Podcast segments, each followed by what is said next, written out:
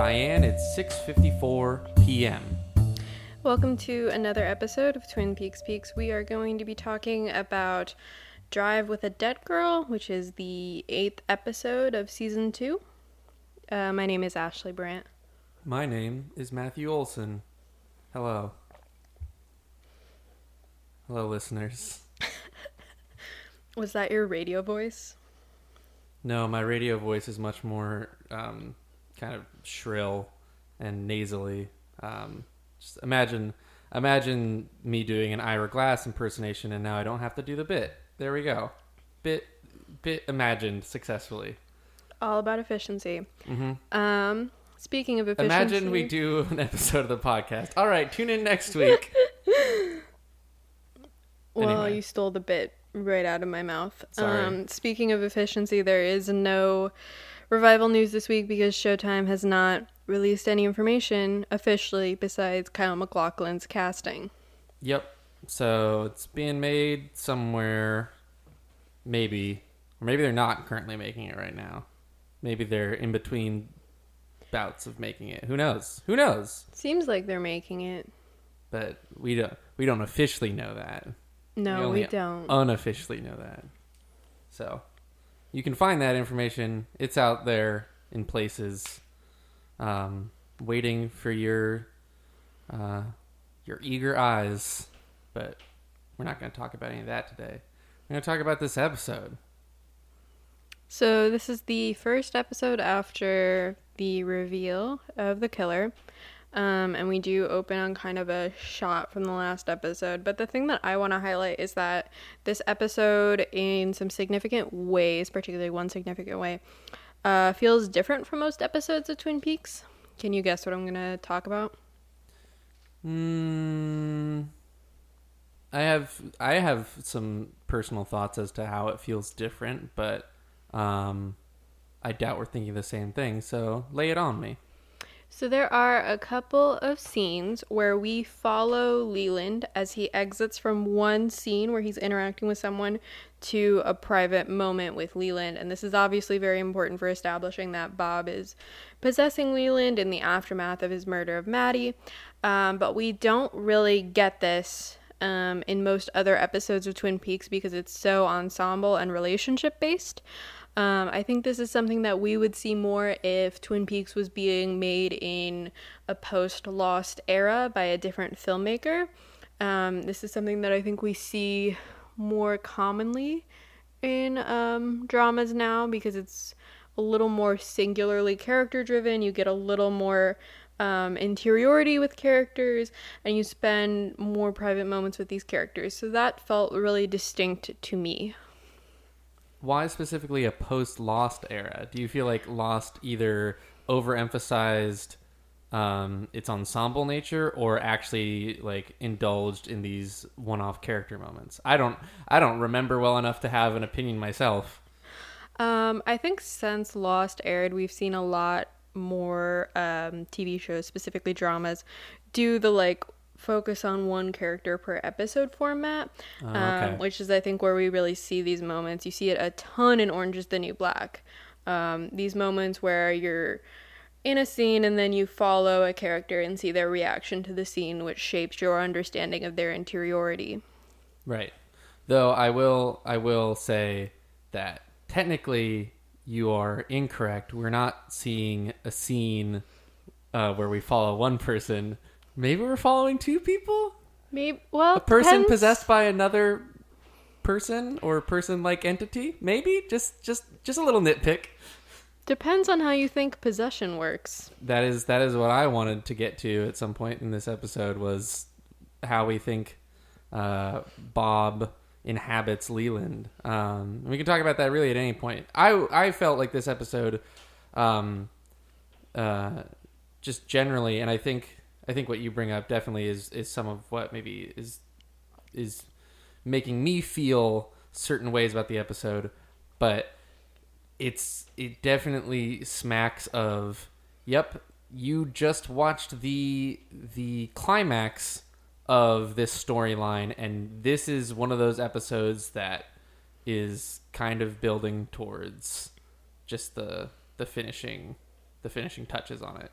Um, it reminded me of the episode immediately following uh, the big climax in Breaking Bad, where it's like, oh, we need to just like kind of slow things down and um,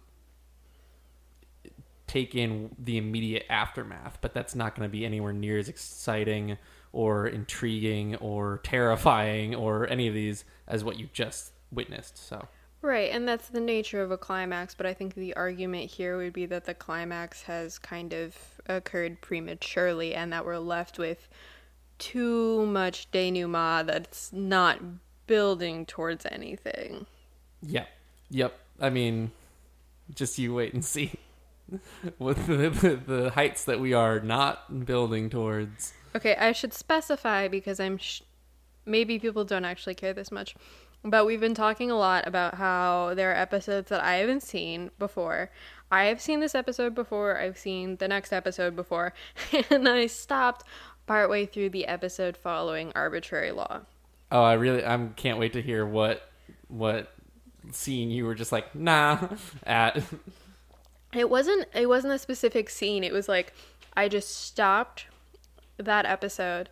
I like went to do something else and I came back a year later and I was like, "Oh, You I- came back a whole year later. A whole year passed, and you're and like, then wait a minute. and then I I like tried to watch it and just didn't ever finish it.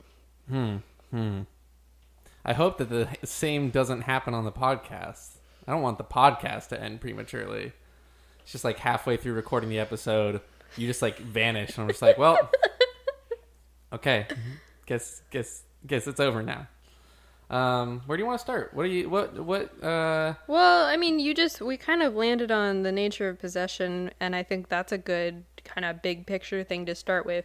Like, this is kind of like, uh, you know, Leland's episode or Bob's episode where we're really with him and like the mechanism of possession. So I think that would be a good place to start.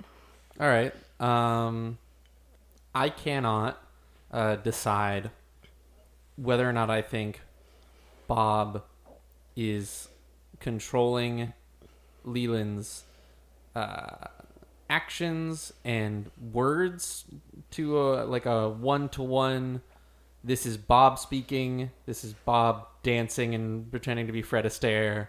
This is Bob going out for a, a round of golf, or if uh, if it's more like a like to Leland's experience, a kind of subconscious process where Leland's appetites and and behaviors are heightened to a certain extent, but that inside he doesn't know why he's doing the thing he's things he's doing. Like he is being pushed or pulled in a certain direction, but not being fully taken over by Bob. Because if it's the latter, then it's just like what how much of that character is always Bob, has been Bob in previous episodes, etc. Right. And there was some discussion of this on the Usenet boards, and I found it interesting because um, some people were taking note of specific scenes and specific moments um, and making this argument that in that moment you could see through, you know, Ray Wise's performance that Leland was ha- was kind of surfacing or like having a moment of recognition through um, what was like a total possession of his body by Bob. Um, the scenes that they pointed to were the were the car scene. The argument being that Leland is the one, you know, swinging the car around, and he wants Okay. to be discovered and wants, you know, to get Bob out of him. Um, the other scene being when um, he adjusts his tie in front of the mirror, and that there's a look of confusion um, when he looks in the mirror. And I thought that was interesting because I hadn't previously thought of um, Bob's possession as so total. But I think that, you know, from what we know about the diary of Laura Palmer, Bob has been with Leland for so long that it's entirely possible that they've become so ingratiated that it's hard to separate the two. Yeah. Um And kind of one thing that I would be interested in is um Bob kind of like coming around to the things that Leland likes. Like Bob like likes playing golf now. hmm. That's just like a me thing. I I'm just interested in maybe- Bob experiencing the pleasures of bourgeoisie capitalism. Or maybe Bob, or sorry, maybe Leland never liked golf, and it's always been a Bob pastime. I mean, he's been possessed, supposedly having been, eh, having been, uh, like, you know, having interacted with Bob at a young age for a long time. So, unless Leland was out on the green at age five, maybe this is always just a an otherworldly possession type uh, pastime for, Yeah. The other for that thing. duad, duad, dyad, duo. One what? of the two. What are you trying? I don't know what I'm saying. Doodad? Doodad, yeah, for that doodad. Bob and Leland combined uh, constitute a doodad, and read my dissertation to learn more.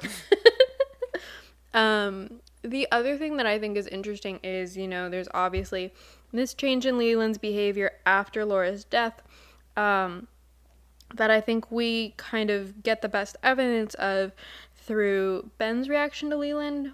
They go from like partners in crime to Ben really wanting nothing to do with Leland because his behavior is so bizarre. So the question I think is is that change in behavior due to Bob becoming more dominant and Leland kind of shrinking away from you know his exteriority or is this Leland's cry for help through Bob? Yeah.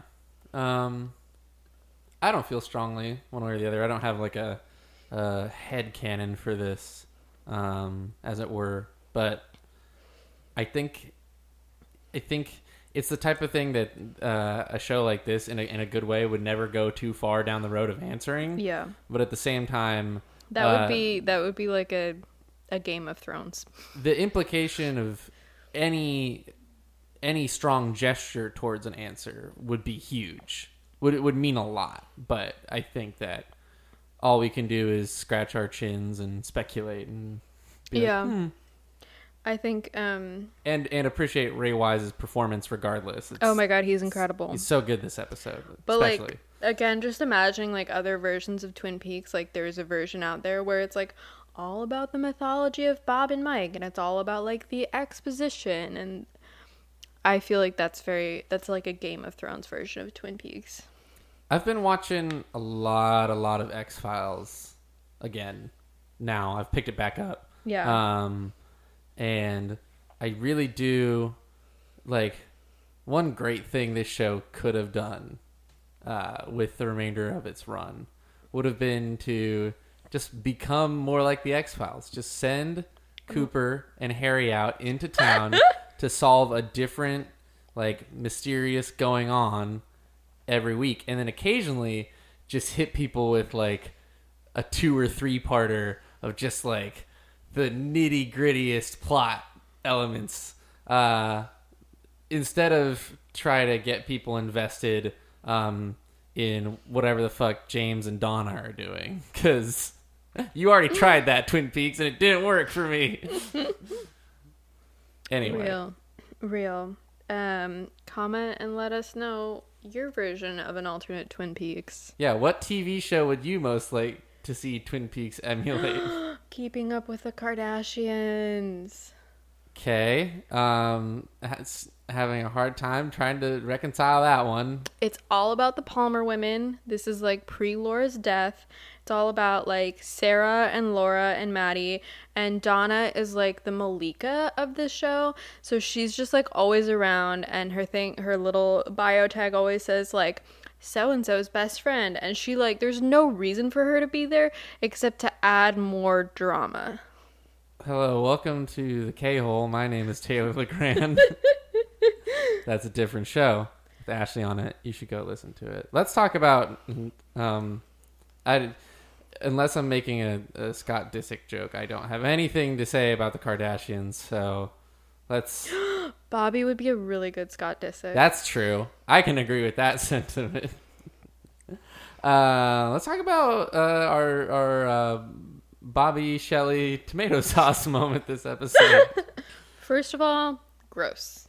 yeah, yeah, that's that's. I mean, that's uh, the essence of what I wanted to say. Like we we get a, a, a peek at you know Bobby's plan to to get uh, get some money out of Ben Horne, which really like I don't really feel for Ben, but he's getting kind of he's getting shat on in all directions this episode, even by even by Bobby, who, despite being one of my faves, has not proven to be very competent thus far. Um, And that's why he needs Snake there to, you know, Yes. really streamline these plans. yeah, uh, his presence um, greatly helps. It's the, really the focus uh, that Mike brings uh, with the Letterman jacket. Just like the presence of that really just draws in the the mind's uh, energy. Brings in a different energy. I don't know what I'm saying. Anyway, uh, yeah, it's just gross. Like, I love you, Bobby and Shelly, but this is like, this is worse somehow. It's almost harder to watch than the the the birthday cake scene or like the oh, the party. It's harder scene. to watch Yeah, than it's that. just That scene is cinematic. This is just like nasty. it's just gross. And isn't some of that supposed to be uh Leo's spit up? Like, isn't that the implication, or is it just that he like Knocked freaked out and knocked over? Yeah, I don't. Given what we've seen of like Leo drooling on I'm himself, guessing spit up. yeah, that okay. Why would you lick tomato sauce off of your partner, even with your? Fa- that's nasty. And you like know it came out of Leo's mouth. You really do. And even if Bobby isn't smart enough to make that connection, Shelly should stop him and say, "That's disgusting. I'm going to shower." Yeah, we can we can resume this after I babe, please. Babe, stop. Babe, stop. It's not okay. It's kind of gross. You know I'm not into this. Anyway, uh that's that's your Bobby and Shelly update for the week. They don't really do a whole lot this episode. Bobby was also wearing a bandana. Is that a look? I don't know if it's a look, but it reminds me of Chris Meloni's character in Wet Hot American Summer. Ah. Yeah. which like endears me to the look, but I don't know if it truly is a look. Yeah. You know, a uh, a dollar store Dana Ashbrook got off my bus yesterday. Really? Um, yeah, he was on my bus. I didn't see him until he was already disembarking, and I was like, you know, he should definitely be Bobby Briggs for a Halloween because he had the hair and everything. So he was like a 1990 Dana Yes. Ashbrook, not a current Dana Ashbrook. no, no, Both are great, but I just needed Yeah. to know. but also not like fully there, like dollar store Dana Ashbrook. Like the the the jawline is not quite there. The the you know I didn't get a good look at the eyes, but probably probably not as dreamy. You know, just Yeah. not quite there, but definitely worthy of a Halloween costume. So if Matt's mysterious bus passenger is listening, just work on those things. Yeah, just um get some work done, I guess, and uh I don't know, focus. smize. Try smizing more. Bobby really has the smize down. Yeah, Tyra Tyra would be proud. Um, that's a that's a whole different rabbit hole that we don't need to go down television. Um, though, do tell us if you would like to see Twin Peaks Boys in the House. Uh, yeah, Uh, get Cooper to booch that. T- I don't know. I've never actually seen a full episode of that show. I'm just regurgitating things I know from elsewhere. Moving on. so you've seen parts of that show? I have I've seen many clips from that show. That's for damn sure. YouTube's a wonderful place. Um, So let's talk about our dumbass uh, James and Donna moment. uh, okay. You, I feel free to to lead the charge on this one. I don't have much to say other than like I'm glad that we didn't see a lot of them this episode. That's true. But they show up at Leland's house and he is hitting some golf balls into his living room. And I want to say, having grown up around golf, shouts out to my brother who plays D2 college golf. Um, he's hitting those balls really hard with a high caliber club indoors. Obviously, on the set, there was not a wall there. But honestly, a window should have been broken. It was, it just not normal behavior. Very unhinged. yeah, In any case, James and Donna show up and they're like, Where is Maddie? We forgot about her while we were making eyes at each other at the roadhouse last night. and then Donna got really sad all of a sudden. It was really strange, but we like ignored it and moved on because we're not in touch with our own feelings and intuition. And then Leland's like, oh, she went to the bus stop. And then he like really guilt trips them. He's like, you know, she was, she felt, she was disappointed that you guys weren't there. Do you think this is Bob fucking with James and Donna? Because in that case, Do you I think- might be Team Bob in that one solitary instance. What I want to believe is that Leland has never liked Donna and he's just made comments like this throughout her whole life. I, um, I, I like either of those those ideas. But he's like, he's like, where were you guys, or whatever, or something. And James just smirks. He's like, yeah, we didn't hang out with Maddie last night. We were together. Care about us. And it's just like, no, that's Yeah. not the reaction you're supposed to have. No, sorry, James. You are still the worst, and I'm glad. I wonder. I wonder how it feels to be uh, the person who played a Twin Peaks character that is not fondly remembered. What is James Marshall doing these days? I have no earthly idea. But that's a I mean, that's aside from the point, I guess. We can stop hating on James and Donna now because we don't have anything more to talk about Hey. this episode. So But a Uh, beloved character did return this episode. Do you mean my my fave? I do mean your fave. You mean Jerry. Jerry Horne. Um, yeah. David Patrick Kelly fucking knocking it out of the park uh, in his scenes uh, with Richard Beymer. Um, I fu- I love love that he graduated last in his class at Gonzaga. That's a great little character deep right there. Uh, and just seeing him sweat under Cooper's like interrogation room gaze is awesome. Uh, and also just like a I recommend you get a better lawyer. So good. So good. Because Jerry doesn't actually think that highly of himself. What's what makes Jerry a great weasel is that Jerry knows how Weasley he is.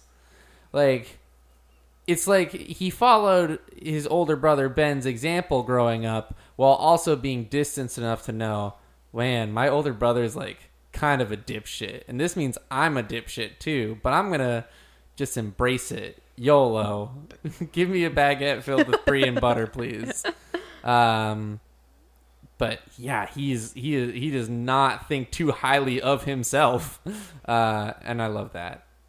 Anyway, you got you got anything to say about We should talk about the the fucking hold on. The dance scene because I have something before the dance scene. you have something before it's the a day. Go- really small thing. All right. But when when Jerry hugs Ben and he says, "Since your regular mouthpiece has been charged with murder, I'm going to be handling your case personally." Um his delivery of that line for some reason was really funny to me. I mean, he's just the greatest. But also the idea that like Leland is like Ben's mouthpiece also gives us so much insight into Mm-hmm. their working relationship before the show started True. Very true.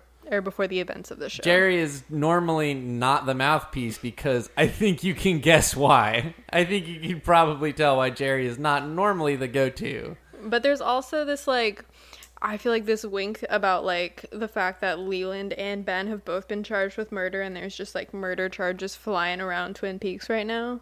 Yeah, man. But also probably lots of uh, lots of other murders happening that we know nothing about. That's probably, true. If I had That's to guess. That's true. And now the only lawyer in town has been charged with murder as well. So Well, that's unfortunate, isn't it? Gonna really gum up the uh, court system at the roadhouse there. Yeah, every every three months when the when the uh, judge comes through town, fixes himself a f- disgusting looking alcoholic beverage. Forgot what that was called. Do you remember? No, I don't. I just know that you wanted to do it, wanted to drink I that, and I still want to make that. I do. Well, I look forward to getting a Snapchat of you making that. Um, because I probably won't be there. Maybe I don't know. Um, Louise Dombrowski dancing on the hook rug with a flashlight. What do you think of this moment, Ashley? I don't know what I think of this moment. It's cr- well, okay. So there's clearly like some kind of like self infantilization going on because there's like this moment where they get into the bunk beds and like Jerry's on top and he's like, eh, there's a moment of like childishness to it. Um, it's really it's really weird, and people on the Usenet boards were drawing some comparisons between the actress in that scene and Audrey, which I thought was interesting, Hmm. just visually. Okay. I feel like I feel like the That scene also went on for a really long time. it goes on for a really long time. Uh, they're doing some interesting things there with um, with the cutaways or cut betweens with uh, sort of you know individual perception or with time where the the shot focusing on her dancing is like the the frame rate is like not not altered or lowered but you know it's kind of choppy intentionally uh versus the very like you know uh normal speed but then it's kind of this swimmy effect of the flashlight over young ben and jerry. Um it is like it is a weirdly it is, it is a weirdly conventional almost like conventionally dreamlike sequence. Yeah. like it seems like a little on the nose for this show in a weird way. And i think like it like it just i love the line. Like the line has just like a um a quality on the tongue that i enjoy louise dombrowski dancing on the hook rug with a flashlight. But also it seems like then like someone wrote that down and was like we gotta show that right? Like we have to show that. We can't just like have them like remember this like moment and not show it. And it's like or you could. I just don't Well, and I it's I also feel like it could have been different had David Lynch been directing this episode or Harlan Right. Payton or someone who we've seen kind of do the Lynchian dream sequences before, but this is the first episode that Caleb Deschanel has directed. yeah So I think we might be seeing a different visual influence. yeah but it just doesn't it doesn't do a lot for me i don't really know exactly what it's trying to convey other than like yeah ben and and jerry um like prob- probably you know had some weird experiences uh together as as brothers at a young age that have like somehow or another put them on this path to to one of them being charged with murder like i don't know like Well, I mean, I am interested in this idea of like the representation of like feminine sexuality, especially for like, you know, cis straight boys from a young age. Um, the parallels drawn between like this figure and Audrey visually or what have you. But I'm not totally like there isn't another strong theme to connect it to. It seems like it it's kind of floundering. It's just a total aside. And then it lasts for like long enough where you're like, I get it. I get it. Show me show me Lucy's sister or something like, else, something new. Was this was this like the man from another place just like hanging out? I would have been down to watch that for just as long. Oh, okay. Yeah. But there's something nothing comes of it. And it's not it's not that nothing comes of it and you can meditate on it and think about what it means. It's just kind of like, okay, it's a dream. This is a girl. Got it. Let's get going. Can you imagine Drake dancing on the hook rug with a flashlight?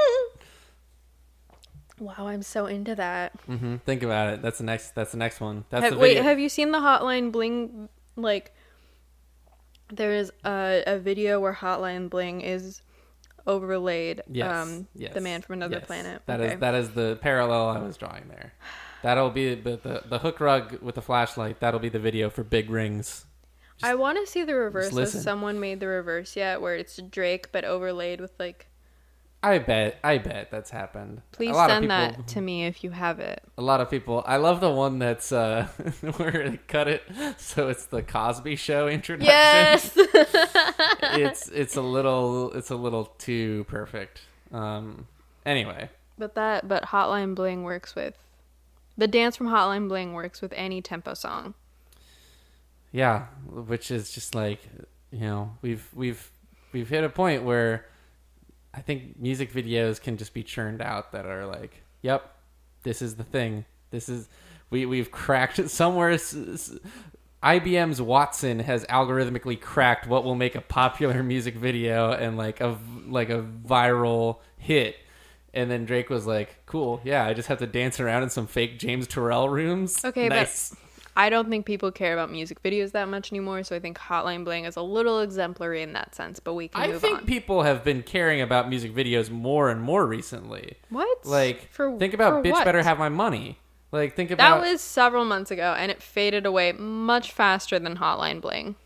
I like several months ago. Like, I'm not talking about like people have cared much more in the last two weeks. Like, yeah, that would be a, obviously a shitty argument. I think music videos are re-emerging as a thing because of YouTube, but this is for a different type But like, of show. okay, you've got Hotline Bling and you've got Bitch Better Have My Money, and they're about six months apart, and like maybe equal in popularity, but that's still two mu- music videos in a year. I'm not saying like there's the- lots the of huge hit ones. I'm saying there's a, a focus on producing them and creating interesting ones because that's how a lot of people are going to like. You're going to reach a lot more people with a at least moderately shareable uh, music video than you are to just drop the album anymore. It seems. I Um, disagree because I think in the TRL era, more unknown artists were being discovered because of music videos, whereas now it's established artists who are able to command the budget necessary to make those like interesting, shareable, gifable music videos. And I think that's a huge difference.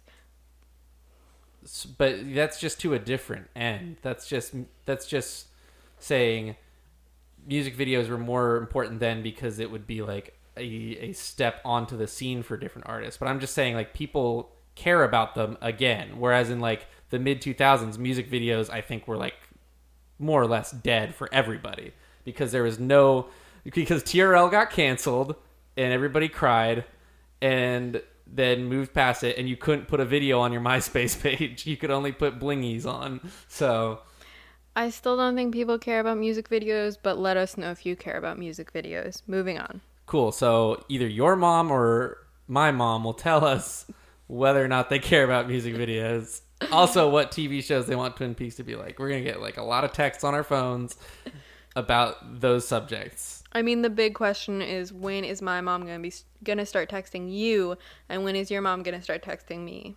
Well, that depends. When are you going to be a bad friend and give your mom my phone number? Are you going to do me dirty, Ashley? Are you going to pull a Donna on me? and just betray me? Betray the shit out of me? The only reason I'm gonna say no is because you are not the Laura in this friendship. Whoa. wow. That doesn't mean you have to be the Donna, but I am not Donna and you are not Laura. Yeah, I'm Jerry Horne. Last in my class at Gonzaga. That's not true. Go go Zags. I don't know. anyway, um, let's talk about Lucy's sister Gwen. Okay. I don't have a lot to say. Not a not a totally ineffectual like comic character. Like the there's a great scene with her this episode with her and Lucy and Andy. But like also just like but why though? Yeah, no, she was okay. The actress was really well cast. Someone pointed out on Usenet that she sounds more like Andy than she sounds like Lucy in terms of content of speech. huh. Okay. Um, but also, they the writer for this episode clearly took advantage of having a new character to wink at the audience and be like, "Our writing for Hawk has been racist." Yep. That's a good that's a good call out. It's true. Some of my some, Some of my best friends are white people. It's like, well, in Twin Peaks, you don't have a lot of other options. it's like, it's like, yeah. I mean, Josie's left town, so Hawk is really is- all that's left. The oh man, yeah, that community is that that that quote unquote community is just dwindling fast in Twin Peaks.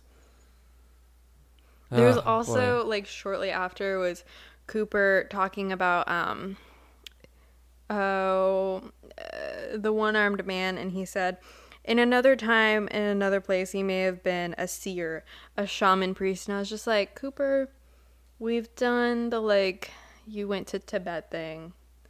We can drop it now. Did he go to Tibet? Maybe he didn't. I think he's just read books about Tibet. That's kind of worse. I mean, yeah, but also, are we really? Are we really going to be? Uh, are we really going to take a uh, Harry Truman stance on Tibet now?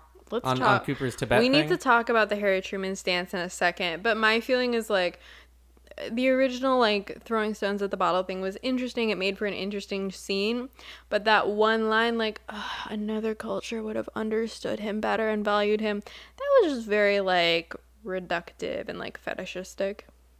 Yeah, that's fair. Um, I just I also have a problem uh, with his interpretation because it seems like unlike unlike uh, you know, it's almost like Gordon Cole understood uh, Mike better than Cooper apparently does because I think in any other uh, culture uh, more spiritually in touch they'd probably recognize that this is a fucking evil yet reformed spirit. like, Yeah, I don't just- think that that fits anybody's definition of shaman. Yeah, like what would he be seeing? It's almost it's almost as though he's taking this like weird anthropological view that diminishes the supernatural like fact of Mike. That like to to say, you know, in another culture he would have been looked to as this or that is like another way of saying like he would have just been part of a different like cultural norm as opposed to another culture would have recognized him for being from another fucking dimension and inhabiting this dude's bod. Like I don't know. Wait, what do you what was that? What was the thesis of your last statement? the thesis of my last statement was I think that to to say like oh we don't fully we don't fully understand him he would have been understood so much better by other people as a way of admitting that you don't you haven't fully yet come to terms with the fact that there is not a like there's not a other explanation to this other than he is a, a spirit inhabiting this body it almost comes across as like a line where cooper isn't fully believing in Mike's truth, like the truth of Yeah, where okay. Mike comes from. Yeah, I see where I see what you're saying. That's that's um an astute observation. But maybe maybe Cooper just isn't ready to believe yet. Maybe not really. Yeah, maybe his belief in the supernatural has been all for naught at this point. Could be. I don't know. We there's still a lot we don't know about Cooper. Anyway, let's talk about Truman. Let's talk about him, his final straw, and what will be, I think, go down as the first moment in in Harry shooting himself in the foot, non literally. That doesn't happen. Spoilers, he does not shoot himself in the foot with a gun, thus injuring his foot. But he does get really sad now that Josie's gone. Really sad and starts making bad decisions. But also, when has he not been sad about Josie? He was sad about Josie while she was in Twin Peaks. True. That wasn't. That was That like was a a, different kind of sad, though. That was like a. You have one. The writers have one note for Harry's character, and it is sad. Or um, or or angry. Sometimes he's angry. But he's like he's like angry sad. That's fair. Do you think Michael Ontkean just has a sad face? Yeah, yeah. He has sad eyes, just like Bobby has dreamy eyes. This dude has sad eyes. Hmm. Okay. Anyway, uh, yeah, it, it seems it's interesting that they do recognize or that they introduce uh this dimension to Harry where it's like no even though Harry is clearly like you know at some level in touch with uh the spooky vibes of the town he has you know lived in his whole life and Mm-hmm. and believes in certain things and is willing to go along with uh, Cooper's new he's- additions to he's that. part of the Bookhouse Boys. The Bookhouse Boy, like a tenant of the Bookhouse Boys, is that there's like a strange spirit in the woods. Mm-hmm. but he is still the head lawman and has to respond to the death of uh, the the tragic death of a well revered community member. Like Uh, like he he wants to he wants to to get justice in the way that uh, the law the legal system so often does, which is just to to arrest someone and put them on trial, whether or not it's actually like they're they're fully sure of it. But though Harry is also convinced because it's not as though Ben does a very good job of keeping a cool, level head about things. So yeah. um, it's it's. I guess it's good. I guess it you know compared to you know whatever ten episodes this podcast ago, we're like, should Harry and the rest of the department really be going along with what Cooper's saying? Like it kind of redeems that. It's like, yeah, there is there is a line, and it is evidently being crossed. They have a, a suspect who doesn't have an alibi for the night of Laura's death, uh, who is also just an all around otherwise bad guy. Seems seems seems likely. Yeah. Let's go with that. Who we know was involved in like trafficking Laura. Yeah, let's just let's just go with that. Um, But this moment with Harry is really interesting to me because I feel like it's kind of a good contrast with um, those little character moments with Leland that I was talking about, where the Harry Harry's whole statement to Cooper that he's done with the dreams, he's done with the mumbo jumbo, and he really does call it mumbo jumbo. Um, that feels like the manifestation of a private moment that we didn't see. hmm. Like he has been Yeah. very on board this whole time. And I think that if this was really about like having a suspect, having the evidence and like charging the suspect and like shutting the book, there was a way to say that that wasn't like I'm done with this mumbo jumbo. True, true.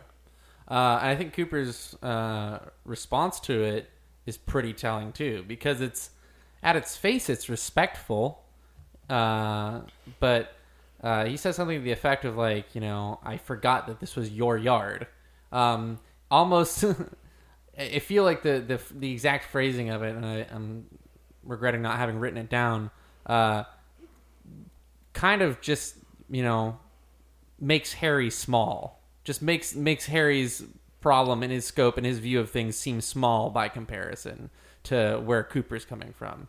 Uh, which isn't like really a, a power play he's engaged in before. He hasn't really come in and been like, "I'm the FBI man, and you are the sheriff, and you need to be listening to me." Like I am, I am more experienced in the ways of these things than you are. Uh, and in fact, that relationship has been reversed. Like Cooper has has followed along uh, with Harry down some paths and, and put his trust in there. But here it's just like, okay, your funeral is almost what it comes off as, like respectful enough, but not not like swayed in any sense. Yeah, I think this is uh, an interesting turn for Harry in terms of like differentiating him as a character aside from like Cooper's sidekick and like Jody's sad boy, Josie's sad boy. But it's also a turn in like one of the not best friendships in Twin Peaks, but a good one, A decent one, an all right one. not a nowhere near a Norma Shelly. I know, and we don't see any of them interacting in this episode, so No, we do see a lot of Norma and Norma's mom Vivian, and a lot of Hank and Ernie. Vivian is well cast in Uh-huh. most respects, but there's also this tinge of just like turning on your rich person persona. You know what I mean? Mm, Like in terms of a performance, I feel like a no offense to the actress who plays Vivian because in a lot of respects she really embodies these like characteristics of Norma that really make you feel like there is a familial resemblance there, but it also feels like she just f- flipped the switch on the rich person persona. yeah, but also Vivian isn't that likable, like No. at all. No. Just by the content of what she's saying and and and what she's what her her presence uh, in Twin Peaks clearly means to Norma. Um, so I'm kind of fine with it also being like also I'm gonna come here and like ruin my uh, daughter's week. She owns a diner in a small town and, and works very hard at it. Uh, and I'm gonna come in here and then insist that we go to the Great Northern and that I will then critique the salmon uh, and so forth. It's just like no, th- that that all brings me even further. Like I would already be on Norma's side, but her mom is not a nice person. Uh, I mean, that's fair, but she could feel more fleshed out and human. But again, we get into like this idea of like what is character in Twin Peaks and like to what degree are we just interacting with artifice? Uh, a ton. Yeah. A rich person is going to come in and be a rich person because all of the uh, uh, poorer people who say work or depend on the the mill in some way or another are like quite frequently depicted as like being very simple. Like take for instance yeah. Toad. Like ha, it's Oh, the it's the simple man who needs to be shoved back in the kitchen because he doesn't look like a, a respectable customer. Like ha ha ha. That's not actually a funny moment when you realize how much of that is wrapped up in, in class and then like a very like blunt performance of it. That's true. So every everything is artifice. Ben Ben is Ben is literally the 1980s embodiment of of, of businessman. Short Wolf of like Wall Street. short of like having some like extra shoulder pads thrown in in his suit. Like I don't know. There's like he just you like you could take a screenshot of any scene with Ben in his office. Uh, and show it to someone who's never seen Twin Peaks, and they'd be able to be like, "Yeah, that was probably filmed in 1989, 1990." That's true. No one looked like that in any other time. Okay, I'm gonna take a slight detour. I don't know if you're gonna be into this, okay. but I want to see a version of Oz with Hank and Nadine's husband in it. Uh, Like Hank- I would watch that. Like Hank, Hank is and Nadine's husband. not Nadine's husband, Norma's hus- Norma's mom's husband, Norma's Hank and- stepdad. You want to see Hank and Ed together in Oz? yes. That's what you said. Yeah. Um, Um, Ed can be there, but Ed, Ed can be the warden. Um, I just, you want to see Oz with Hank and Ernie? Really? I do actually. I have like a weird soft spot for Oz. Uh, I know virtually nothing about Oz, so on that end of the conversation, I'll be useless. But uh, I think I've I've made. I feel like I feel like Ernie makes Hank interesting to me. Is Really? what I'm like trying to articulate. Okay. Because Hank is minimally interesting. He's like a doofus husband who like is supposed to be like a dangerous criminal Mm-hmm. who's like done some bad stuff and like was at one point maybe like the big bad of Twin Peaks. But you know, very quickly kind of lost that status. Last time we saw him uh he got Jean his ass kicked. well Jean Renault had a gun on him and we have Oh right, right, right. no idea at this point. Right. What has right. happened in between. Um, I just feel like Ernie. I I uh, have been waiting for the arrival of Vivian and Ernie, uh, and I thought it happened before the reveal, but I was evidently wrong um, because Ernie shows up and it's just like. Ernie seems like a like a character legit like the actor and and the character it seemed legit lifted out of another TV show from another earlier time. Where it's just like That's very was this dude like a guest star or like a recurring actor on the honeymooners or something? Like where That's- did he fucking come from?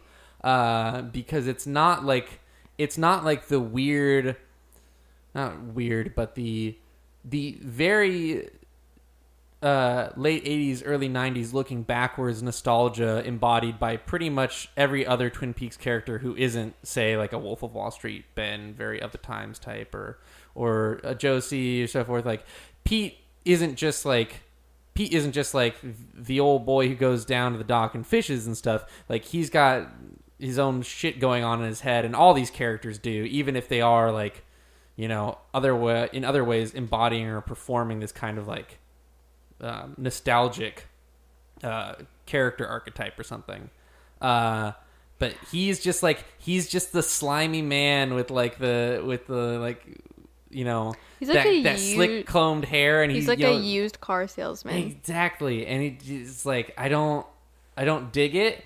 But then, for Hank, he his presence, Ernie's presence. Now Hank has something to do. Now Hank, after being so ineffectual for so many episodes, the only thing he accomplished was shooting Leo. It seems like after all that, um, Hank's like, "Oh, cool." I can kind of fuck around with this guy and be like, I could spill your beans and then like try and encourage you to like do more crime and cut me in on it. Uh, which is just like, wow, you really fucking set your sights high, Hank, haven't you? How the how the the scary have fallen. Okay, I want to describe to you what I'm envisioning now. Okay. It's a sitcom All right. featuring Vivian and Ernie Okay. and Norma and Hank, and there's some kind of like duplex situation going on. They live next door to each other, whatever. And Hank is the doofus husband, and Ernie's the slimy used car salesman father in law. And Hank has this, you know, secret on Ernie, and it's all about like them manipulating each other, and Norma being amazing, and Vivian being like, you know, like, um, like Karen Mullally on Will and Grace. Okay. Uh, wait, you mean you mean Megan Mullally? Yeah. Yeah. Um. Yeah, I just like. It's a multicam show. There's a Uh-huh. laugh track. Uh huh. It's renewed for like six seasons. There's a huge following. I feel like the problem here is that you have maybe one and a half likable characters. yeah, no. I I, think most sitcoms have to have at least two.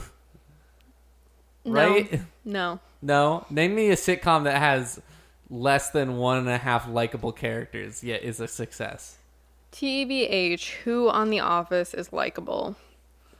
Um. That's a good question. Well, you know what? I feel like it's you're the- you're like supposed to like Jim and Pam, but like, do you really? It's definitely not Jim and Pam. It's definitely I haven't watched enough Office of the Office to know, but it's definitely um, the characters who aren't in the spotlight. It's definitely the characters who usually end up being implicated in a plot thread involving involving like the Jim and Pam drama or the Michael Scott drama. It's definitely like the the not the B cast, like they're all like on the same billing, but fuck, like what are the names of these other characters? Not BJ Novak's character, he sucks. Um, Keep going. that's I that's uh, Keep well, rolling. you got this, Uh, what's the name of Mindy Kaling's character? Kelly. Kelly's Kelly's I think pretty likable in that also she's like at least early on in the show. I also haven't seen much late Office cuz who has? Who Yeah. kept watching? Who kept watching The Office? Don't tell us if you kept watching The Office. we don't need to know. Um but like yeah, the characters on the sides who were like all flawed in their own different ways, but we weren't also supposed to like invest in their stories all the time. If this is my sitcom, then Bobby and Shelly are those characters. Mm, okay. All right. In that case, who else do you bring on as your like B cast or your side cast? Um, I think Donna and James would be super unlikable. They would be terrible customers who never tipped. I think L- Okay. Laura Laura would be likable. Wait, what do you would- what do you what do you tip on twenty five cents for coffee though? Just riddle me that. just round up to 100% at that point. Um, Okay. I think All right, Laura fair. would be pretty likable. She'd be doing like Meals on Wheels with Laura. Um, Audrey would be mysterious, but she'd bloom later as like a supporting character. I would love to see her like have a friendship with Shelly. Where do you have a mysterious? Who's a mysterious character in a sitcom? Give me a point of reference for how this works in a comedic setting. um trying to think well okay in the early seasons of the office and in the early seasons of parks and rec there were characters who were in the background who came to the foreground in later seasons donna Um, came to the foreground in parks and recreation That's that's true. That's true. But I don't know if mysterious is what I would call early Donna. not donna audrey No, no, no. You said you were talking about. Jeez. Now it's all confusing. okay Now there's two Donnas to play. There's one. There's one Donna So- we are no, no, no. very in support Okay. of, and one Donna we definitely hate. Okay. James and Donna are unlikable. Audrey's going to be mysterious and become likable. She's going to come in, put creepy music on the jukebox, and then leave. And then in season three, she's going to rise like a phoenix and become a supporting character. Then in season three, she's gonna take Norma aside and be like, "Hey, you have you have you ever heard of treating yourself? Let me let's go let's go to Horne's department store. I get a discount because my dad owns the place, and we're just gonna have a special day all about that. Also, here's Aziz Ansari. He's here to help bring you through this experience. Also, he's 12 years old because this is still being filmed in like 1990. Okay, I'm not saying that this would be a good sitcom, but this would be a watchable sitcom. That's all Uh, I'm saying. That's all I'm pitching I feel right like, now. Uh, I feel like they pitched the, the latter half of season two of Twin Peaks in part as a watchable sitcom. and if that's not damning, I don't know what is. all right, fair enough. Are you gonna poor man's copyright this one? yeah, Okay, all right. I hope. I, I hope. I don't remember what any of my other copyrights were. Evidently, they were the greatest ideas of all time. Mom, if you could text me yeah. with those ideas, I would really appreciate it. Uh, where where else where else can we go this episode? What else happened? There's some some a few other important points to touch on. I feel like, uh, but I would like to talk about. Um, I would like to talk about my boy Pete some more. Pete Martell, specifically the f- the the look on his face as he plays the tape for Ben in the cell. Oh my god. Um, I like how quickly, uh, within the span of an episode, Pete has embraced uh, Catherine's scheme, if only because he knows it will.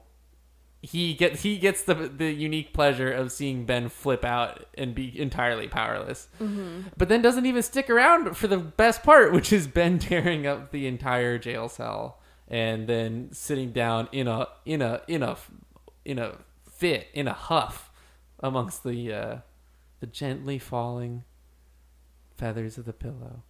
Which also that's a pretty good that's pretty good gotta be pretty good pillows for for a jail cell.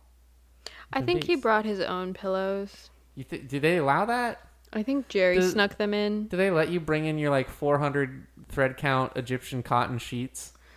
Jerry snuck them in in a comically large cake. I would like to think that Jerry just stuffed them under his his shirt and pretended to be really full. and then Andy was like, "Oh, you had a big lunch, I see." Why don't we get Jerry and Andy scenes, huh? Huh? I feel like they would be an even match almost. I feel like someone else would have to set the topic of conversation, and then it would be gold. Mm. Mm. Jerry Or and Andy as moderated by Catherine Martell. yes, Okay. or Andy confides in Jerry about his sperms. because he's telling a lot of people about this. He's telling a lot of people about the sperms.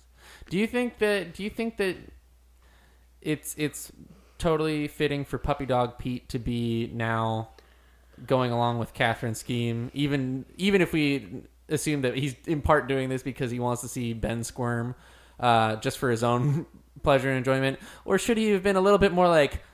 You faked your death.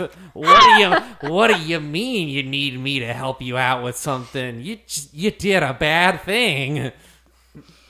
Um, one, I want you to do more Jack Nance impressions on Okay. the podcast. Two, this is kind of one of those things where, like, where is the character moment that we missed? Like Harry turning on Cooper. Was there a conversation that we missed, or is this just kind of like something that was left out? Um, third being, honestly, maybe this has been what's go- been going on with his and Catherine's marriage since the beginning because like what else is the appeal what has the appeal been i i'm kind of into this i'm into like pete being catherine's you know dim-witted henchman Okay, yeah, I can see that. also josie's gone so he has little else to do It's like, yeah, he's he's kind of at a loss. yeah He fished so much that he ended up finding dead fish in his percolator. So there's not a lot of that going on. It's not seasonal right the now. The mill was burned down Mill so he's got down. nothing to do there Yeah. In fact, maybe is is it just because Pete's unemployed now? When you're when I'm uh, when I was unemployed not that long ago, I thought all sorts of stuff that wasn't normally in my in my purview, in my in my wheelhouse, let's say. seemed fun all of a sudden because it was a thing to do. And maybe this is just Pete being like, well, I don't have a lot else to do. Might as well try scheming or like assisting with schemes. Sure, but I also want to believe that like he's not just waking up to like Catherine being an evil, schemy person. Probably not. So I want to believe that they've done some version of this before, or he's been involved in her her her stuff. What do you in what, s- to what some extent before. What other schemes do you think that Pete has has engaged in before? They've been married for a long time. She's probably been working her way up to you know this this big one, you know, getting her lover stuck in in jail with a murder charge. So maybe stealing candy. I don't know. That's that's pretty low level. I want- Embezzling, embezzling maybe. from who? Andrew Packard. I mean, I don't know if Pete would just go along with embezzling. I feel like Pete, Okay, Pete's- but he is Pete's in- blackmailing someone. at right? But I feel like maybe Pete's always got to be in it for the for the turn. For the, I get to see the look on someone's face, and embezzling, you don't, you don't ever tell someone that you're embezzling You're from right. them. You just you're embezzle. right. Honestly, maybe Catherine has always had um, extra, extramarital affairs, and this is how they all end. They end with Pete blackmailing them, and that's how Catherine breaks up with her suitors. And that's how they keep the fire alive. wow, I love that. Okay, that can be part of your sitcom's plotline. Uh, hmm. That, I'm running short on notes now, which is weird because we only just crossed an hour. That's unusual for us. Mm-hmm. Um, so there is shirtless Coop in the hotel. There's kind of a cinematic Coop reaching for I don't remember what. I just wrote very cinematic turn in Cooper's hotel. Okay. But what I really want to get to is this is the first time that Audrey has been in an anti look. You don't like this look. I don't. I really don't. I think this has done her a great disservice. I was curious to hear what you were going to think about it because, yeah, even to my untrained look spotting eye, I was like, something's a little off. Looks like Audrey got up on the wrong side of the bed this morning. There's there's like a 50s like Looks kind of like sh- her father was arrested on suspicion of murder this morning, and maybe that distracted from from you know making sure everything was was just right. But it's not it's not that she like has an inattention to self cuz like she's had her crying face and looked really good while wearing that flannel. That was a look to me. This was like she had like some kind of bump it situation going on and she was wearing like an orange it was mostly the bump it situation. Like we could have moved past the orange cardigan. But the hair was all wrong for you. It was. Hmm. Hmm. Well, do you have do you, do you have any uh, any theory as to either in the context of the sh- of the show in the fiction uh, an explanation for this for this letdown or perhaps some theory as to wardrobe having just dropped the ball on this one? Well, we also haven't seen very much of Audrey in this episode. Sh- was Sherilyn doing anything else at the time? Was it like, oh, we've got her on set for an hour? She was just she just came hot off that shoot for that that that bump it's ad. The very first Bumpit ad recorded in 1990. and then they forgot to take it out. That's clearly that's clearly what's what's astray here. But really, what was Audrey doing this episode? Because her dad was arrested for murder, and she she kind of helped put him there. I think you get a pass for when you just uh, went through a harrowing experience and the end result of it was that you help get your own dad arrested on suspicion of murder. Um, you're allowed to like maybe I don't know sit in your room for a while and think and, and not be a, a, a a real Not be a Twin Peaks character. not be a Twin Peaks character. I wait, I did want to bring this up and I forgot. Audrey is actually one of the exceptions to the like lack of private character moments. Usually, not yeah. in this episode, but we've had more private moments with her than we've had with That's- most other characters. That's true. That is very true. Usually spying on someone or scheming on something. hmm Or uh, like when she was in one night at One Eye Jacks and uh, Yeah. and was and was praying and stuff. It's like Yeah. her, Cooper, a lot, a lot of Bob slash Leland this episode. Mm-hmm. I love that scene where he's like trying to like hold in the laughter, and then Cooper gets all like, "Wait a minute, I'm gonna walk over this way." That's that scene is way more Yeah. tense for me than the weird scene with the with Maddy's body in the trunk and Leland's brash behavior. Uh, that scene doesn't have any real tension to me because it's like, well, it's not gonna happen here. They're not gonna find out right here. But the That would be The- so crazy. the being caught just like snickering is We- so interesting. Also, have not talked about the fact that Maddy is dead. Maddy is dead. I was really into like the really graphic image of like her in the bag of golf clubs, and there's like blood. It's She's dead. it's it's certainly an affecting image. Um, It's pretty graphic. yeah. Uh, and I don't know. I mean, I'll never look at golf the same way again. I guess. I'll never look at someone holding one of those like golf bags just you know under their arm the same way again. I'll always think like, TV told me you could fit a body in there. That's true. It's creepy. That's true. I wonder. Nope, I'm not gonna say what I was gonna say. I yeah okay. I have no idea what you're gonna say. So this is just gonna be this is gonna be one of those unsolved mysteries of our podcast, much like Maybe I'll reveal it. I'll Peaks. prematurely reveal it in a couple of episodes. ah okay What I was thinking about. yeah. No, you're not gonna remember. Just like you don't remember your ideas, you you wanted to hold on to for TV shows. Mom, text me and remind me. Okay. Yeah. or Uh, or your mom can remind me because she can comment on our Facebook page. That's true. She can do that. Um, anyone listening can comment on our Facebook page. It's facebook.com slash Twin Peaks Peaks. Yeah. Spelled you- like we spell the podcast. Wow. Yeah. We- You can we- find us on a number of social media platforms. Yep. But we're getting a little bit ahead of ourselves with the plugs. All right, so let's get to production notes unless you have other episode stuff. You don't want to talk about the the the final uh, limp or semi limp gesture towards a a Cooper Audrey relationship. The the like penultimate scene of this episode. You don't want to talk about that. You just want to focus what do you on mean? When he tells her to leave or no uh, the the fact that Audrey sits plops down on the bed and says. Uh, I never, never let anyone. Cooper says, Audrey, you don't have to say anything. I want you to know. I know. Uh, which is an exchange that you only write into the script if you're still like entertaining the possibility of uh, at least exploring the potential of a relationship here.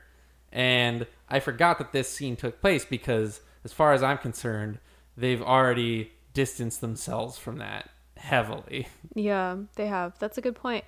And it has some Star Wars tinges on it. That Hmm. exchange. Hmm. Are you just saying that because because that trailer dropped? Nope.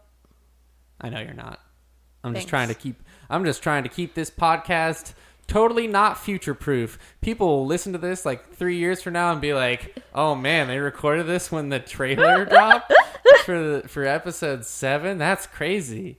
I've already seen the Boba Fett spin-off. What is this? What is this old podcast?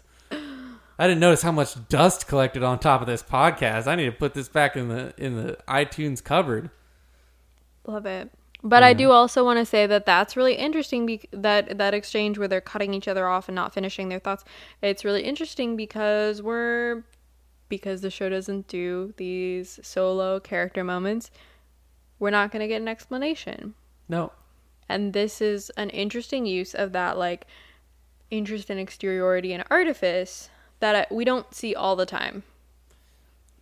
I think, I think though, definitely, definitely,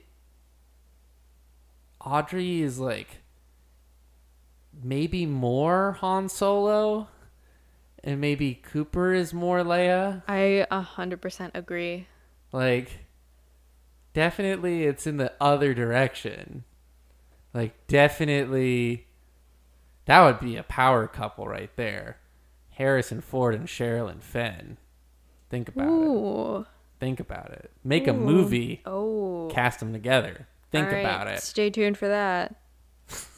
Send us your best Sherilyn Fenn Harrison Ford movie pitches. And given that Hollywood always casts uh, in heterosexual relationships the woman about 20 years younger, Hollywood might actually bite on this one. anyway, good job, Hollywood. You fuckers. Uh, what what uh, what what uh, what do we got for production notes? What do we got for Usenets? What do we got from from the 90s this week? From the '90s this week. That's that should be the Ah. umbrella phrase finally, for this. finally, halfway through the run of the show, we come up with a with another segment title. From the '90s this week. Um, like I said, this was the first episode that Caleb Deschanel directed. We're gonna see him back again. He is Zooey and Emily Deschanel's father. Um, this was written by Scott Frost, Mark Frost's brother, who some Usenet users had previously been in contact with. So that was interesting to see his name pop up in like an official capacity. Um, and this actually represented a pretty significant drop off in messages. Um, there were about 80 compared to last week's 130 something. Mm-hmm. Um, a lot of the messages were about whether there should be a rec.arts.twin peaks group. There was a lot of discussion about that. Rec.arts. It was like another news group, so they were, uh, they didn't Oh. have a Twin Peaks specific news group. So people were making this argument that the general TV news group for Rec Arts was being dominated by Twin Peaks, and then people were saying, "Oh, it's gonna get canceled, and then it'll just be there, and it'll be whatever." There was a lot about like We have to conserve space on the internet yes, after all. yes, Yeah. that and like identity and platforms and like trying to like unify the idea of a fandom. It's practices that continue to this day. Um in any case there were um there was a, an urge this week to like s- psychologically analyze the series and the recent revelations.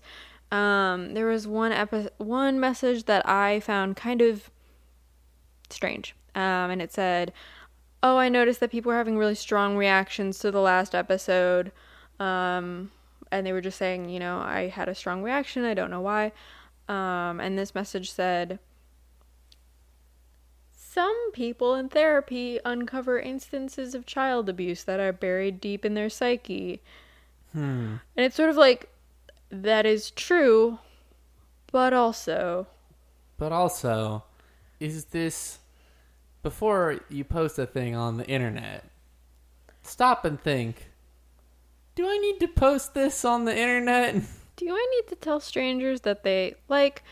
Yes. Do I need to plant that in strangers' heads that maybe what happened when they watched TV is that they uncovered past trauma? And like the thing is, like that could totally be true mm-hmm. for some people, but did everyone need to think about that? And do you need to tell strangers that that might be something that happened to them? I don't Well, now we're so. just censoring speech on the internet by saying this, Ashley. You know, by requesting that people put a little bit of thought into their words before they speak. We are actually just de facto um, censorship uh, advocates. Even though we're talking about posts from the 1990s, which, given that they still exist today, probably can't be censored at this point. That's true. Comment with your thoughts. Comment with your thoughts. Feel the burn. 2016. uh, also, also, I don't know. I'm just. Just I I could ima- imagine it. All right. Uh, here's another imagined bit. Imagine I do a bit where I make fun of like free speech diehards and libertarians and shit like that. Great. It was awesome. It was funny. oh, Matt, that was a real crack up. It was great that you busted out the Jack Nance impression again in the middle there. Okay, moving on. Um, so the other in the other urge towards um, psychoanalytics here, uh, someone indicated that repetitive stimuli is known to trigger a transition or a switch in people with um, dissociative identity disorder, also known as multiple dis- personality disorder, and they trace back certain instances of repetitive stimuli um, in scenes with Leland slash Bob, um, the ceiling fan being one of them. Hmm. Okay. Um, there was an interesting discussion where like the original poster had claimed that like this was common knowledge, and people were like, "I've never heard of this." I did not do the independent research to determine whether or not this was a thing. Okay. But this obviously gets into the area of like, can we at this point attribute what's happened in Twin Peaks to something non supernatural? Hmm. I yeah. I don't get that impulse really. I think the show is pretty solidly supernatural at this point. There might have been at this stage uh, the ability to pull back, but I don't. Where the show goes, no. Um. As long as no one started talking game like about Freud or something, though. No one did that. Good. Not yet. Good. Not yet. Yeah, it's Usenet. It'll come up. Someone will be like, "Well, actually, let me refer back to something I read in my freshman year of college." I took Psych Uh, 101 my first semester of college. And uh, Freud says no. Just No. no. No. Stop now, please. Stop. Wait, did you read? Did you have to read Freud in a college class? I did have to read Freud in college class. I think I What have type that. of class was it though? Uh, it was a humanities class. Yeah. Yep. We were like, this guy's a. Fuck. Yeah, you can see it right there on the top of my bookshelf in the in the living You're room. right. You're right. Uh, yeah, it's it's wedged right between Aristotle and the Marx Engels reader, Loving it. and then to the left of the Marx Engels reader is the Bible. It's a real. then there's the handbook. God, that's what a crackerjack lineup of shit. Nobody really needs to worry all that much about. I'll maybe- take a pic of it and upload that image. Eh, Anyway, maybe I'll take Wait, Marx down. so- Marx can Marx can hang on the lower shelves. so wait, wait, wait. But what was the tone? Of, what was the tone of like the reception to Freud in your academic experience? Um, it was it was about half of the classroom trying to like trying to get past just how like clearly like yeah we, we, we touched on how influ- how influential his ideas were for worse or for better but then trying to talk about um his writing and talk about like you know the statements he's making on the human condition and like almost try to interact with some of these case studies and things as though they were stories and what can be you know what can be pulled from them that way uh, but then struggling with it because like you're talking about Freud, you're talking about someone who's like, I'm doing real science. Like, listen, listen to this. Um, and then the other half of the class was just like kind of degaff like, why are we even reading this guy? He was a cocaine addict. And it's just like, well, Love it. well, we're reading him because a lot of other people read him and take him seriously, uh, and that's we should just like we should we should talk about this thing. We don't have to love it. We also don't have to be like this guy. Why are we wasting our time on this? It's like, well, I would love to read another Bronte novel as much as you would, but this is the syllabus, and we're not going to complain, and we're not going to trivialize things. So I read Freud in a really high level literary class with a professor that was really highly regarded. And I think the idea was like, oh, these are similar tools to how we interpret literature. And it's like, my reaction was like, well, should we interpret literature, literature to think that every female character has daddy issues and penis envy? Well, if you uh, read a lot of books written by white men who read Freud, that is probably the intent of some of what's going on, like actually. So, In not to say that like anyone should put stock in authorial intent, though. I'm just saying, like, Ooh, yeah, that's the whole unfortunately, thing. I also tried to like trash Freud in my thesis, um, and my thesis advisor was like, "Pull back," which was probably smart for my orals. probably. like, actually, you should probably cut this entire chapter where you've titled it "Why Freud is the Worst." it just really doesn't hang with the rest of the argument.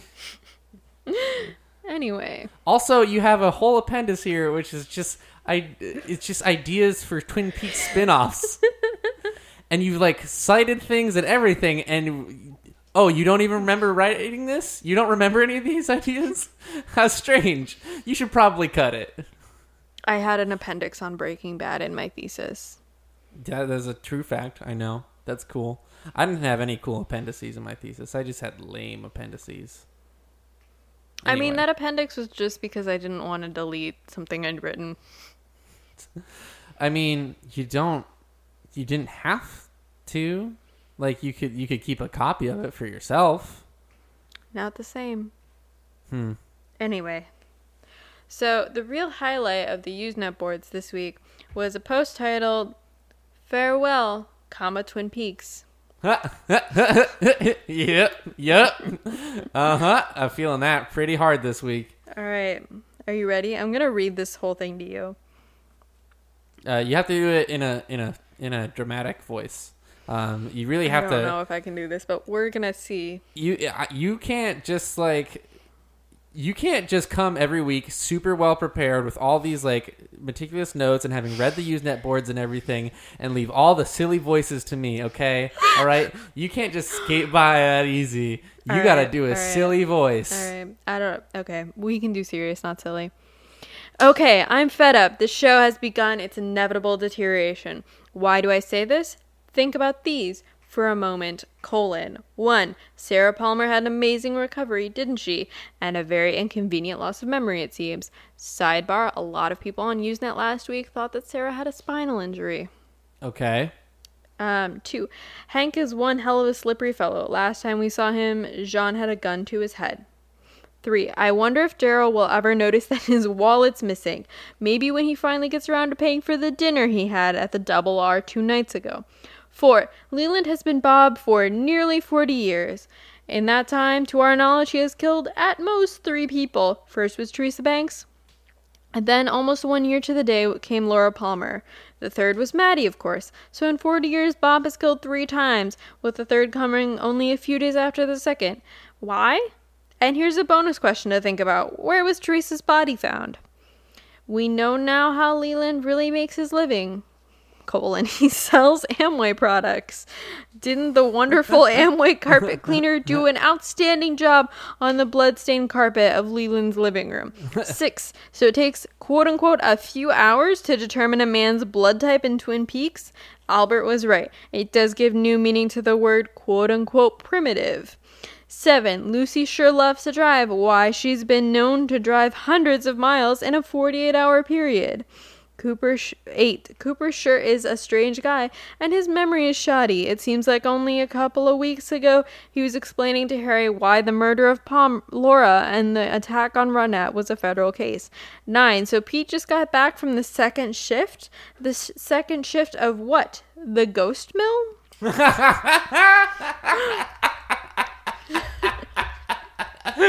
that's what this show needed to be. It needed to transition into being about the ghost mill. 10 it quote unquote is happening again?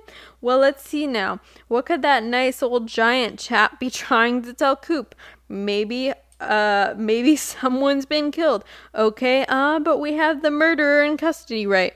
Hmm that doesn't add up no maybe uh maybe we got the wrong guy gee where can we find another close friend of leland who has been molesting Laura throughout the years. Gosh, it's all so complex. I'm surprised that Coop didn't figure it out. I'm not surprised that Coop didn't figure it out immediately.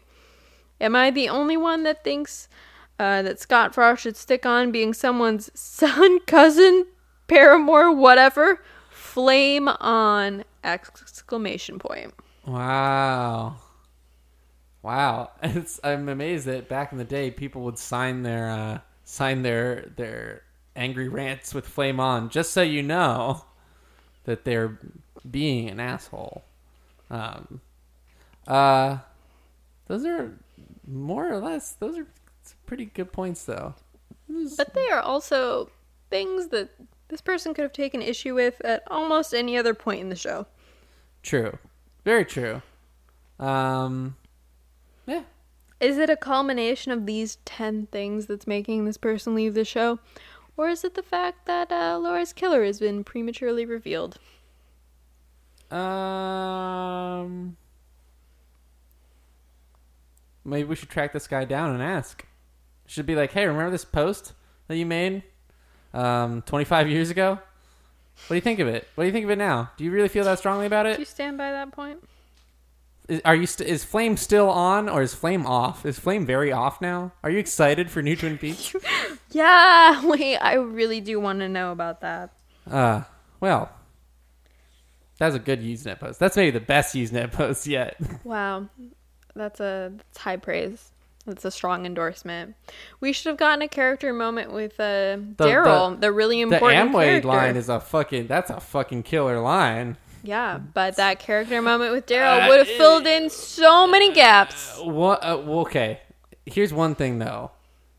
Lucy says she's driving to Seattle from Twin Peaks, right? Mm-hmm. Um, this guy takes issue with Lucy driving quote hundreds of miles in a 48 hour period. Lucy could easily let's imagine that Twin Peaks is like actually way up in there there in the corner of, of Washington. I'm guessing like driving at like 60 miles an hour it'd still be like maybe 8 hours from Twin Peaks to Seattle and back. Like you can do that. You can do that in 2 days. If you're doing a real short trip but you're committed to it, you can do that easy. Easy. And probably probably less. Lucy might be a leadfoot for all you know. Then it's like 5 hours. Who knows? Maybe maybe there's like a really good highway between this fictional city and Seattle, or fictional town, I guess. So I kind of nine reasons why Twin Peaks is deteriorating, not ten. Watch yourself. All right. I mean, you grew up in Seattle, and you've, I assume, And taken trips to Eastern Washington. Many times, many times, and it would take about five or six hours. So you just tack on the the northward, northward, yeah, northward journey to that. Is call it another couple hours. It's not that bad. It's not that bad. if you do a straight line, it's like it's not that bad.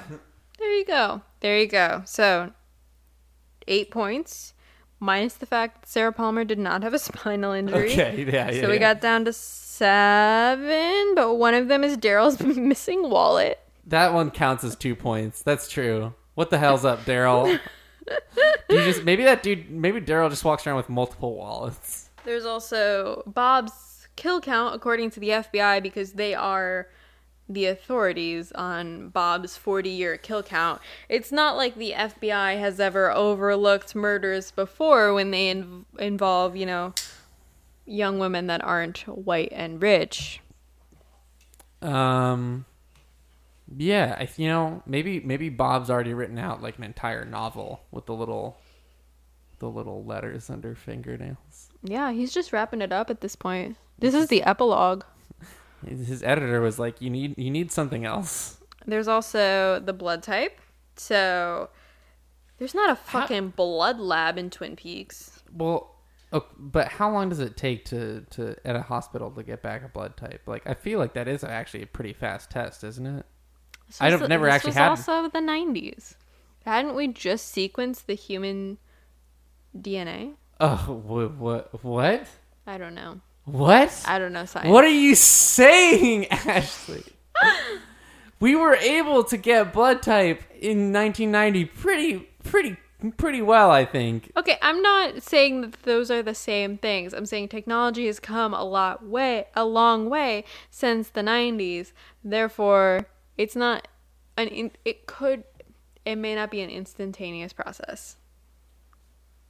Oh man, this is this is going to be a point of contention unless I All right, let's go. uh unless I look for it. How to determine blood type.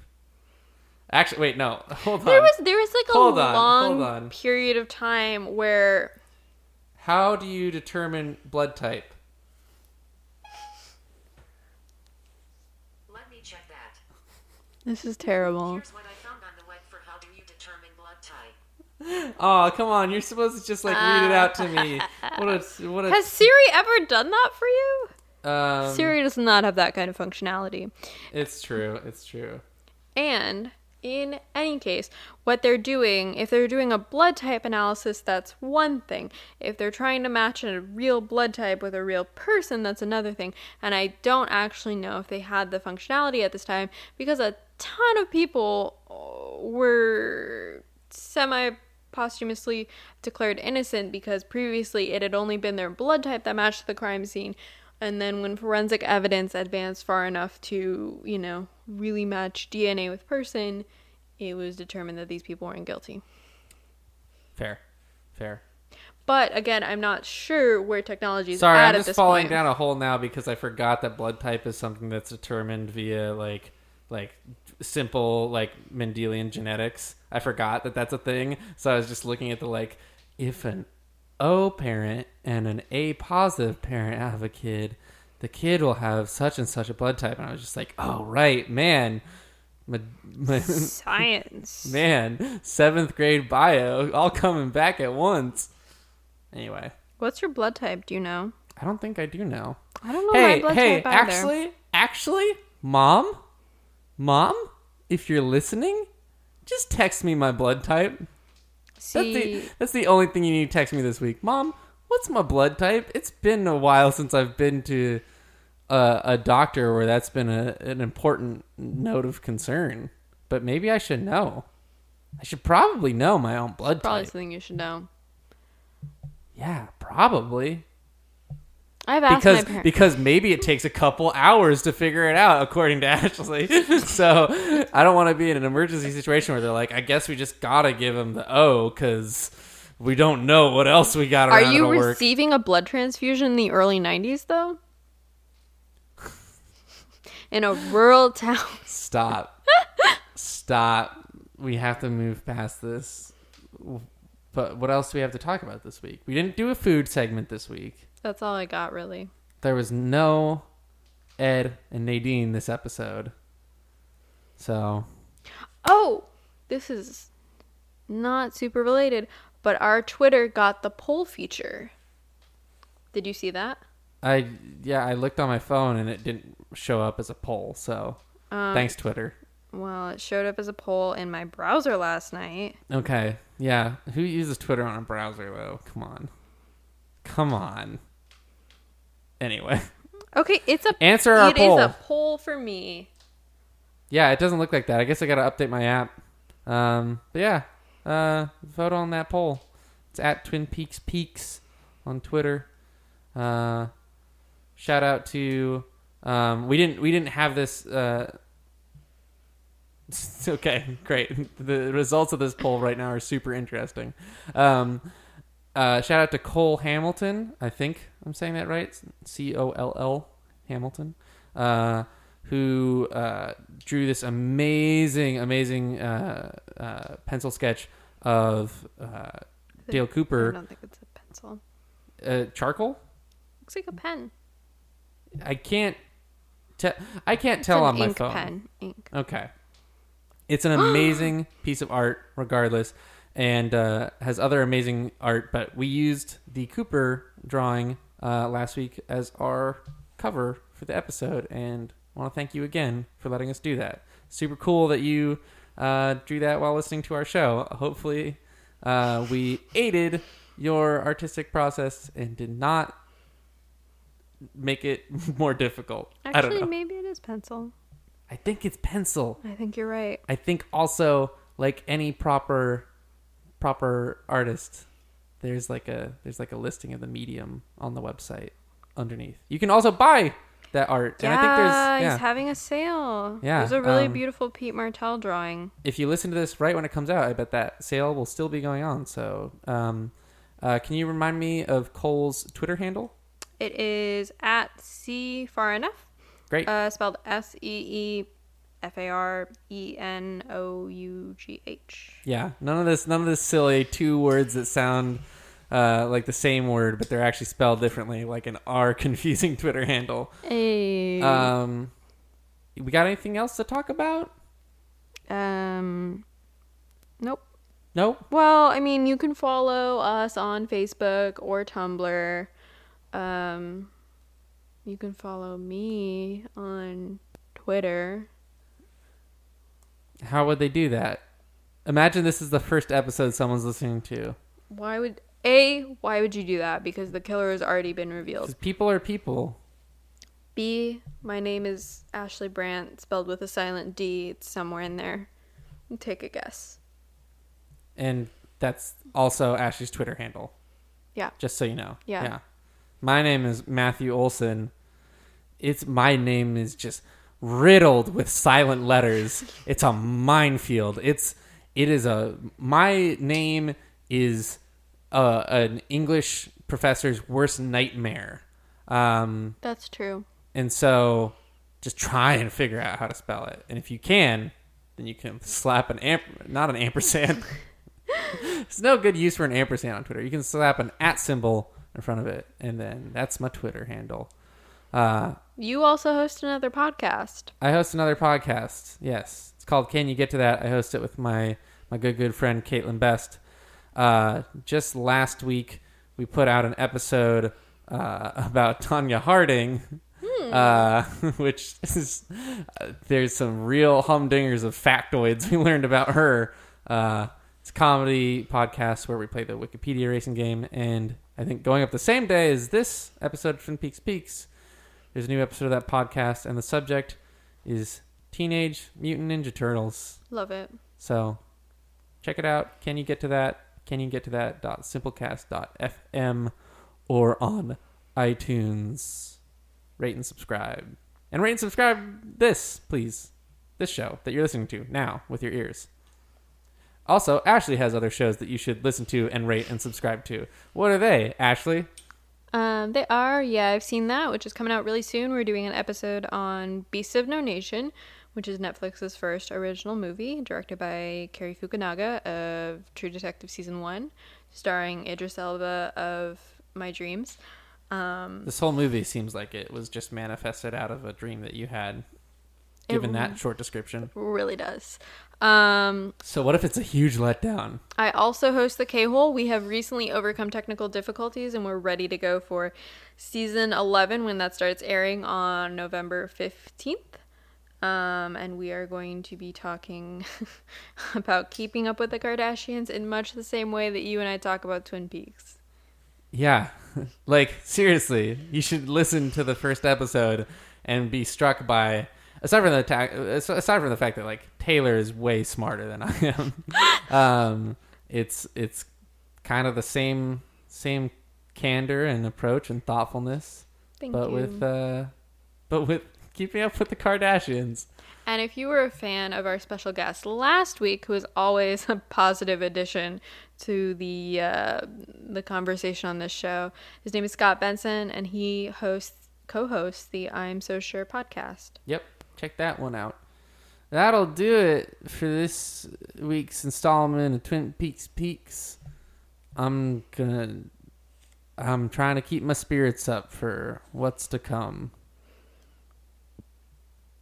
But I'll always be able to draw positive energy from my friend and yours, Jack Nance wishing you a, a just a just a great week. And Ashley, if you would please give us that that sign off you're known for, the one that everyone waits for at the end of every week, every episode of this here show. I got coffee on, so you better deliver it real quick. Don't forget to brush your teeth, Harriet.